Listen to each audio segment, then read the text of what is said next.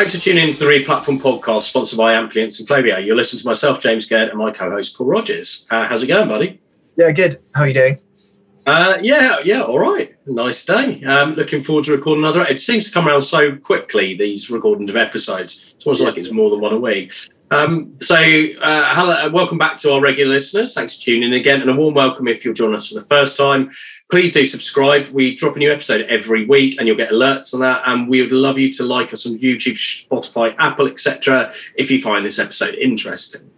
So, today's topic, we're going to be talking about key considerations when switching to a market-leading SaaS e-commerce platform like Shopify or BigCommerce. So, let me just tee up what we're going to talk the, the key elements, and then um, I guess uh, Paul can can uh, give a bit of clarity on how we're defining SaaS and what we're referring to today. So we're focusing predominantly on Shopify and BigCommerce as they're leading um, the market in terms of new acquisitions, but we know there are other SaaS platforms out there, Shopware, Elasticpath, etc. There's lots of different SaaS providers in the market.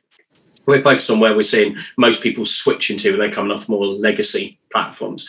Um, we're going to look at how SaaS model differs to non-SaaS um, and how the boundaries can also be blurred sometimes. For example, you know, big big vendors like Salesforce and Adobe, Hybris have their own cloud versions now and hosted. Um, key benefits of SaaS platforms and like no limitations or common frustrations. Um, so does that you reckon that's a good enough setup, Paul? Yeah, absolutely. Yeah, yeah, I think that summarizes it well. So when you change e-commerce vendor model, so we're talking about changing a model, not just changing a, a, platform. So going from something like open source hosted to a cloud native, like multi-tenant SaaS, you're not just swapping out software. It's a slightly different way of working, and that's what we want people to understand the implications to be able to plan for them, because no platform's perfect, and learning what the compromises are is key. So, Paul, can you like help people who aren't so um, uh, au fait with the, the terminology in the market? How how are we defining SaaS, and what are we referring to? What type of platforms today? Yeah, absolutely. So I guess SaaS or software as a service, as you say, is much broader, um, and there are plenty of kind of SaaS vendors or kind of platforms with a SaaS core. Um, but yeah, we're talking about Shopify and BigCommerce. I think, as you said, these two uh, have to be representing a pretty uh, a big proportion of the market at the moment. It feels like they're both winning a lot of kind of net new customers. Um, yeah, and then their approach is is quite different, both in terms of the platform itself, kind of the ecosystem, and the way some of the other SaaS vendors around the platforms work, um, and then the agencies as well, which we'll go into. Yeah, so let's focus first on what makes this type of platform different. So basically, software as a service. Instead of like buying a license to get a piece of software that you need to install, or you get a development agency to install for you, either on premise or through your own hosting, you are paying a license fee to have access to a software that's provided uh, you know, cloud native, and therefore the hosting and the application is all wrapped up into the license fee. And I think this is a key starting point. It's not apples to apples. So say if you had to compare, a, you've got an existing like on-premise Magento, or you know you've got a development partner who's hosting a version of Magento for you. It's not apples for apples because the license fee that you're getting from like a Shopify BigCommerce is providing the hosting as well as the application and the software. So important to understand that you can't just directly compare license fees. You have to compare the licensing, the software provision, and the hosting, and the support, etc., and, and, then do the comparison that way. Um, what else, um, Paul, from your experience, makes this type of platform different?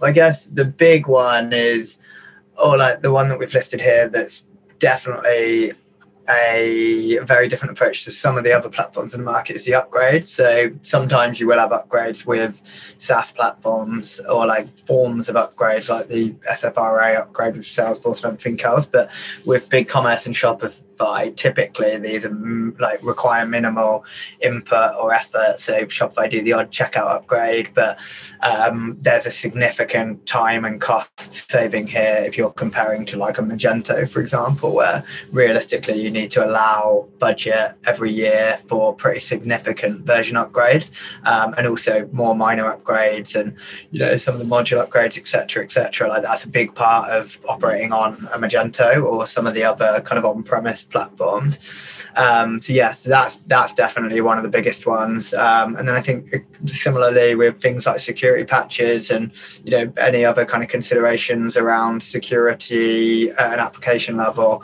and a probably not fully, but more so with some of the ways the apps work as well. Um, there's there's less you need to kind of think about investing, etc. on that side as well. Yeah, the, the big upgrades, major releases on, on the uh, like legacy platforms, even if they are modernizing their tech stack and offering like SaaS versions, still catches people out. and, and it really depends because one great advantage of an open source solution like Magento is how much you can customize it uh, to your heart's content. The downside with that is if if the way that customization has been handled has not been thought through accurately, then the upgrade path to a major upgrade, like now 2.3 to 2.4, can really get people's pants pulled down. I've seen somebody have to swallow a 40 to 50k bill for the upgrade simply because the, the, the way that their their installation has been built. Um, so yeah, it's a really and this is why when cost models are compared, factoring in the upgrades on an annual basis helps you to understand the true cost of ownership. And the, the other point we were talking about, maybe you can elaborate on this further, is that there are elements where um, legacy systems would require development to achieve functionality. There might not be an existing plugin. There might be a connector, but actually it requires an element of, of development to get that connector working for the client to get all the data and streams connected. Whereas um, modern platforms like Shopify and BigCommerce are built around an ecosystem and have a wider range of uh, plug and play apps. A lot of them single click installs. Yeah, absolutely. And also, you have standardized sets of APIs as well that are kind of really well documented that supports anything that might end up requiring more custom development. Um, but yeah, in terms of the apps, so I guess like a good example that I was talking about this morning. So we talked about Harper earlier, um, concierge service, um, and in, we were talking about the integrations with you know the BigCommerces and the shopify's and how they can essentially build apps and they could feasibly provide a really lightweight onboarding service. And there's very little need for kind of technical team members to you know take on parts and like educate different people that are involved in that integration. Whereas if that was a magento you know there's almost like a mini audit that needs to be done to understand how things have been built and you know and how you're using different parts of the platform. And and you know same principle with salesforce um, you know things just take longer. There's more room for error. The cost is higher. Um, so yeah i think that that app ecosystem is is probably the biggest appeal i think for most people with these um, saas platforms. And obviously as you said there's definitely cons to some of this stuff as well. And you know compromise as a result of the platform being a bit more rigid. But um, to me i think that's probably like one of the main things that draws people to shopify and BigCommerce yeah, you're right. I mean, we're not trying to paint a you know uh, you know a golden picture that these platforms solve every business problem and they're perfect for everybody. They aren't. Otherwise, everyone would be on them, and there are pros and cons. So it's really important to, to take decisions based on merit. Um, to add to that quickly, I think the other thing is uh, with you know a Magento or Salesforce, you're far less likely to come up against something that you physically can't do than you are with a potentially Shopify or BigCommerce, particularly around like checkout. Um, yeah. So yeah, yeah, ex- exactly. And I'm, I'm a fan of, of platforms for different reasons. And I, have seen some very good use cases of Magento in, with, with, complex product configuration and also building out custom apps for, for things like um, production teams in jewelry production where they've got very specific data flows needed. So it, it can work very well depending on the use case. Um, the next thing that is different is having a relationship with the vendor. Now, caveat, this isn't you know this isn't always exclusive to SaaS there are some big um, vendors like Salesforce who have always, um, well, since they bought out Demandware, provided um, customer success managers as part of the overall package. But traditionally, the legacy um, platforms, um, you don't have uh, the same level of contact with the vendor so much. So let's talk that through what we mean, um, and also whether that's a pro or a con, because not everybody wants to have a relationship with a vendor. So, um, what in your mind, what, what was the key difference here? Yeah, so I think um, I think Salesforce is probably all the feedback I've ever had is that is one massive strength for them. Like they're actually kind of, you know, I think they do like QBRs and they do like strategic sessions to improve different areas of your ecom channel, and I guess they are pretty heavily incentivized as a result. yeah, it's a GMV um, percentage share license fee. So if they help you to to uh, you know get twenty percent more growth than you plan, then you'll end up paying more. We'll go over. Yeah, exactly. So yeah, it, it, adds value, but there is a commercial incentive for them. Absolutely, yeah. So I think that's um, you know an area they're particularly strong. Shopify and BigCommerce, um, I think both of them have got live chat, which can be really useful. You know, there's been plenty of times late at night that I've been on live chat with Shopify trying to figure things out or get an update on an issue or something like that. Um, I think with both of them, you get quite a lot of support through the launch. Um, so you get some level of launch engineer. I know you were talking about the that you can also pay for professional services with BigCommerce um, to get support around kind of architecture and stuff like that. And then with Shopify, you get a dedicated CSM as well, uh, which can be useful if you need it for certain things. Um, so yeah, I don't think everyone uses that to the same level, but it can be useful. Um, so yeah, I think they're good examples. Yeah, exactly. And this is for a few of the projects I've worked on where where we've selected big commerce. the added value of being able to tactically bring in a, uh, a, a solution engineer through the early phase of the project alongside the SI to help make the right architectural decisions because as you said, it's, a, it's a different model, and these platforms don't necessarily um, have as much core native capability, and you achieve a lot through third party extensions. That can add complexity if you haven't thought through the right way to integrate it. So sometimes that added level really adds value to the client, and and for not you know not a massive amount of spend in the project, sometimes five to ten k can get a better architectural setup, which protects the client later on from additional costs. Um, yeah, uh, so let's move on to the next one. Uh, I guess a key one. Agencies operate slightly differently um, working on these platforms. And people might be used to a very specific way of working with an agency, and it can take some getting used to a different kind of, you know, I guess, agency culture and approach to work. So, could you talk people through some of the ways in which you see agencies operating slightly differently?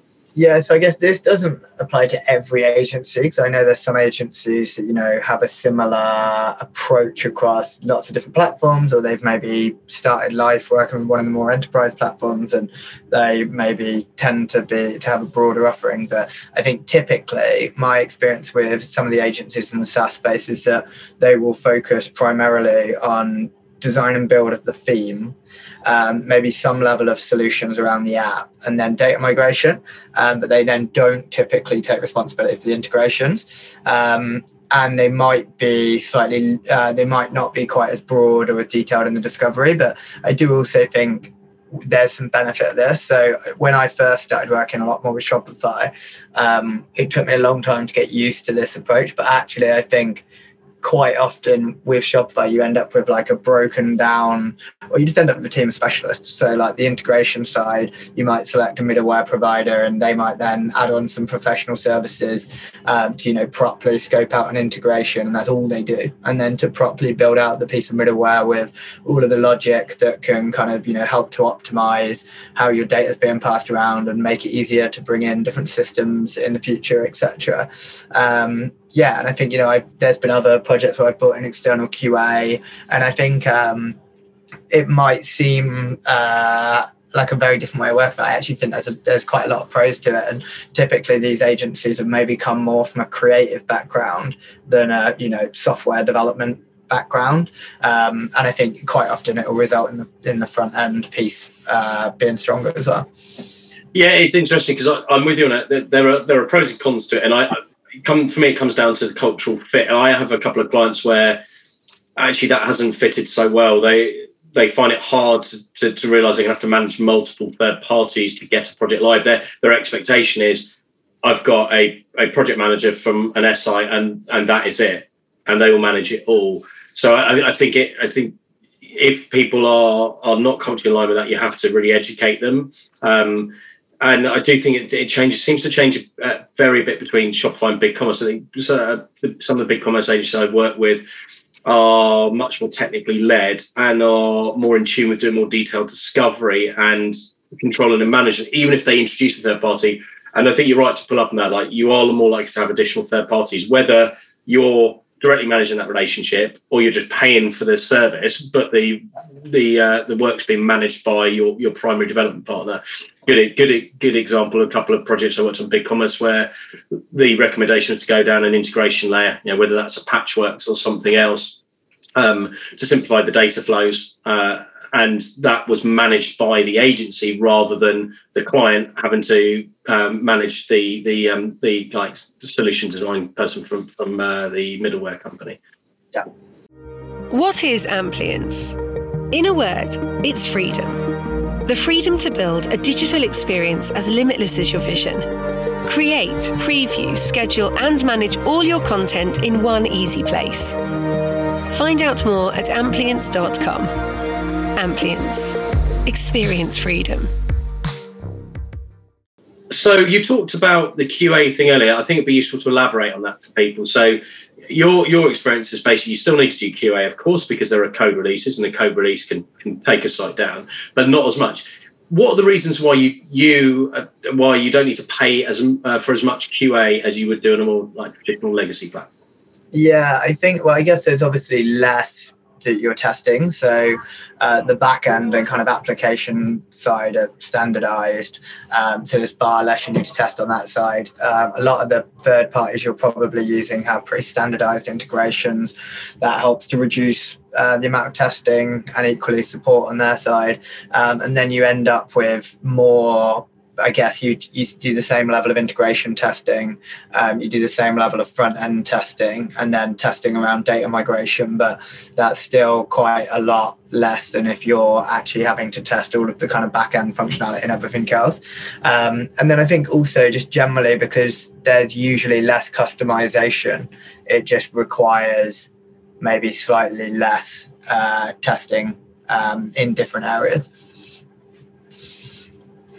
Yeah, no, I, think that's one of the, the the the kind of eureka moments people have is like, all right, okay, so I can actually spend more of what I'm used to putting into support maintenance budget, which involves like the the, the release testing and, and the project management. I have that more into like actually enhancement work. So I might still spend the same amount of money, but I'm getting more output for it basically, rather than keeping the wheels running.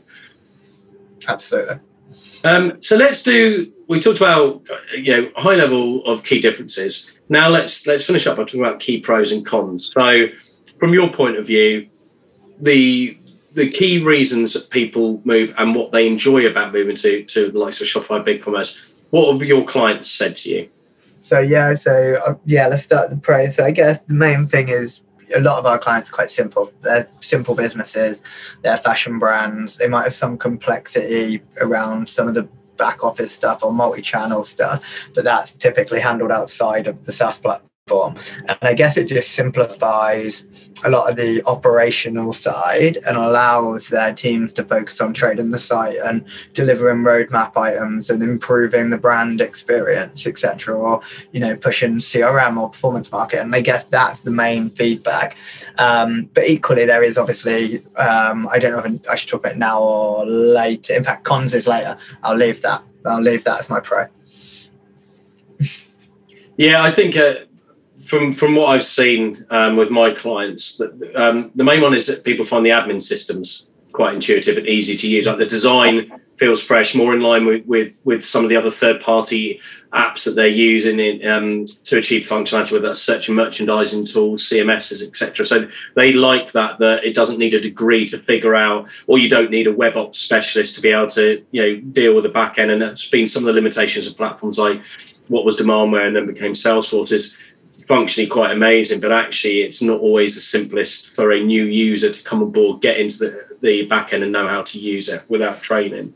Um, yeah, and the fewer bugs, definitely. Um, I think people get surprised. It's like, all right, so I don't have to worry about that anymore. I don't. There's no support ticket for that. It's just done, especially with um, uh, things like you know, um, the patches and fixes, and not worrying about that.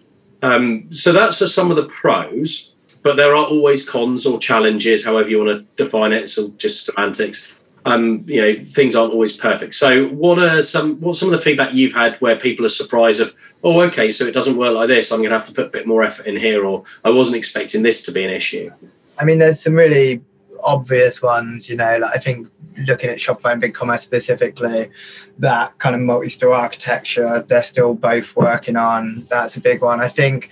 But realistically, and we've already talked about it, but the biggest one is they're rigid and there are things you physically can't do and that will happen. And that might be the way that you integrate a vming tool or it might be you know the way that you integrate a subscription provider or if you want to do multi-shipment in the checkout whatever else. Like there are some things um, that you're just going to have to compromise on. And i think usually that compromise is like teased out in the discovery and it's just it is compromise. It's not like you know people manage it.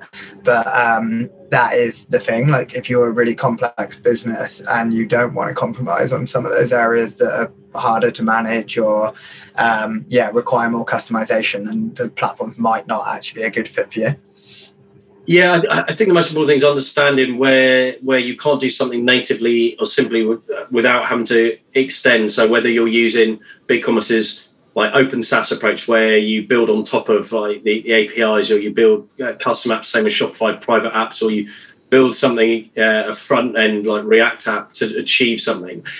For some people, that's really disorientating because it's like, why doesn't the platform do it? Why do I have to have this? And and trying to get educate people that it's a different way of working, but you achieve the same thing. I think for me, the, the, the number one challenge, and I've, I hammer this home so often, is that people throw out and go, yeah, but Shopify and BigCommerce are, are, are cheaper than you know, pick a pick platform, Magento, Sales, whatever it is, because look, you know, our, our, our license fees are going to be X or our development is going to be 50k cheaper. It's like, yes, that, but that's not your total cost of ownership and sometimes they are significantly cheaper. But in some use cases, where actually the level of complexity you want to achieve would require significant customization, or addition, there's some third-party apps that have chunky license fees. So things like trying to get you know advanced B2B, Shopify, um, depending on how far you want to go with with, with multi-storefront and international, um, or BigCommerce, etc. Um, whether you need to start adding in things like PIMS, middlewares then the cost of ownership can be more than you think. And just one tangible example, I'm chatting to a client where they basically comparing Magento and Shopify. One of the they had a lot of complexity around filtered URLs for SEO, like PLP filters. How we control which of those filters create indexable URLs, which don't. That's something you can set up through logic in, in Magento relatively easily. Yes, it's a, a bit of cost in the development phase, but that takes more effort to do that in in the likes of Shopify and BigCommerce. So it's not to say you can't achieve it, but sometimes you might have to add some extra SEO costs. So you start adding two, three k here and there across you know four or five elements. You suddenly realise that you're adding a chunk of money. So the most important thing for me is people going in eyes open to this and looking at what the implications are and looking at what the cost is and just making a decision on merit. Yeah, and I think the other thing that uh, with that example you just mentioned as well some things don't scale as well. So in that example, you can feasibly do that with Shopify, for example. But I've seen people do that with Magento, where they've actually, you know, built out different fields in different areas within the admin, so you can like inject custom metadata or inject content, or you know, like change controls at different levels. Um, yeah, and I think uh, that is the thing. Like some levels of complexity will be really tricky to manage from a backend perspective, especially. Yeah, and it's people often talk about agility with SaaS. So you're agile because you, you know you, all of the uh, application upgrades are going on in the background. That's what you're paying for. It's quicker to to to plug and play with apps and change things in and out. Um, they've got really good, effective APIs, um, etc. But then you've got flexibility, and the two are different but related. And a platform like a Magento or other open source platforms like you know Woo, for example, um, or even the new like, composable ones, Elastics, um, commerce tools, they give you the greatest flexibility. And there's a trade off between agility and flexibility. Um, and there's yeah. costs involved in it. And this is the joy. Um, the other one that, that related to the third party apps, and it, I have seen it, and this is not a criticism of the SaaS platforms, but it's an observation about how people use them, is I found that some people they make quicker decisions about which apps to use because it's so easy to just turn one on or do some basic configuration. And that, that sometimes means they don't think through um, from a selection point of view which one's the best fit. And then they often have to go back and redo it later, take it out, put another one in. And that might mean loss of data or it might mean a bit of additional development work with the agency. And that's an opportunity cost. So I find that sometimes people make decisions quicker. So that agility comes at a cost if you haven't thought through the decision properly. So again, it's not an issue of the platform; it's more about how people use the platform. Yeah, absolutely. Yeah, yeah, I agree with that one. Um, anything else you found in terms of challenges um, or, or, or, or, you know, delights that people have when making a switch? Um, I don't think so. I think, um, like we've said, basically, there's pros and cons. I mean, I'm I feel like my average clients probably ended up being quite suited to the SaaS, um, these two platforms in particular. But I do also think, you know, I've worked with plenty of businesses, and I know you've worked with some really complex businesses that probably aren't as well suited. Um, so yeah, it's that same thing. We always end up at this point at the end of an episode where we end up saying the same thing, which is like balancing and you know pulling out the business objectives and everything else. Um, but yeah i think there's definitely some pros but as we've said there's definitely there are cons as well. Yeah i, I think i think you're right. The, the um the great thing about the the modern saas platforms is typically you can get quicker development times. And the caveat as we've said is really complex businesses. That's when these business cases become far harder because then you end up with a lot of sticky plaster and bolt-ons and integrate and that can that can take away that efficiency and add add time and effort elsewhere. But actually for for more simple uh, like brand direct to consumer you know um, only a few storefronts not an overly complex international setup a lot of these businesses the, the cost and speed of development to get live is far quicker and lower and you can i've seen projects where you can save 30 to 40k and you could be live in, in three to four months versus maybe six to seven. So i think there is there is definitely for a certain type of business a, a speed and cost um, benefit that's undeniable in, in these platforms. Yeah absolutely. Excellent. Well so that's our whistle stop tour of um, of modern modern SaaS and where we what, what it is and why where we see the pros and some of the challenges. We hope it's been useful. We'd love you to challenge us. Is there anything you don't agree with, or or really key points you think we've missed out? Let us know. We'd love to hear about them. Uh, we don't think we got the monopoly on uh, on right answers here. Uh, but thanks for listening. Keep an ear open for the next episode. As you say, they land every week. If you haven't subscribed, do so. You'll get alerts when new episodes drop. And we'd love a rating on Apple, Spotify, or YouTube. Thanks very much. Take care.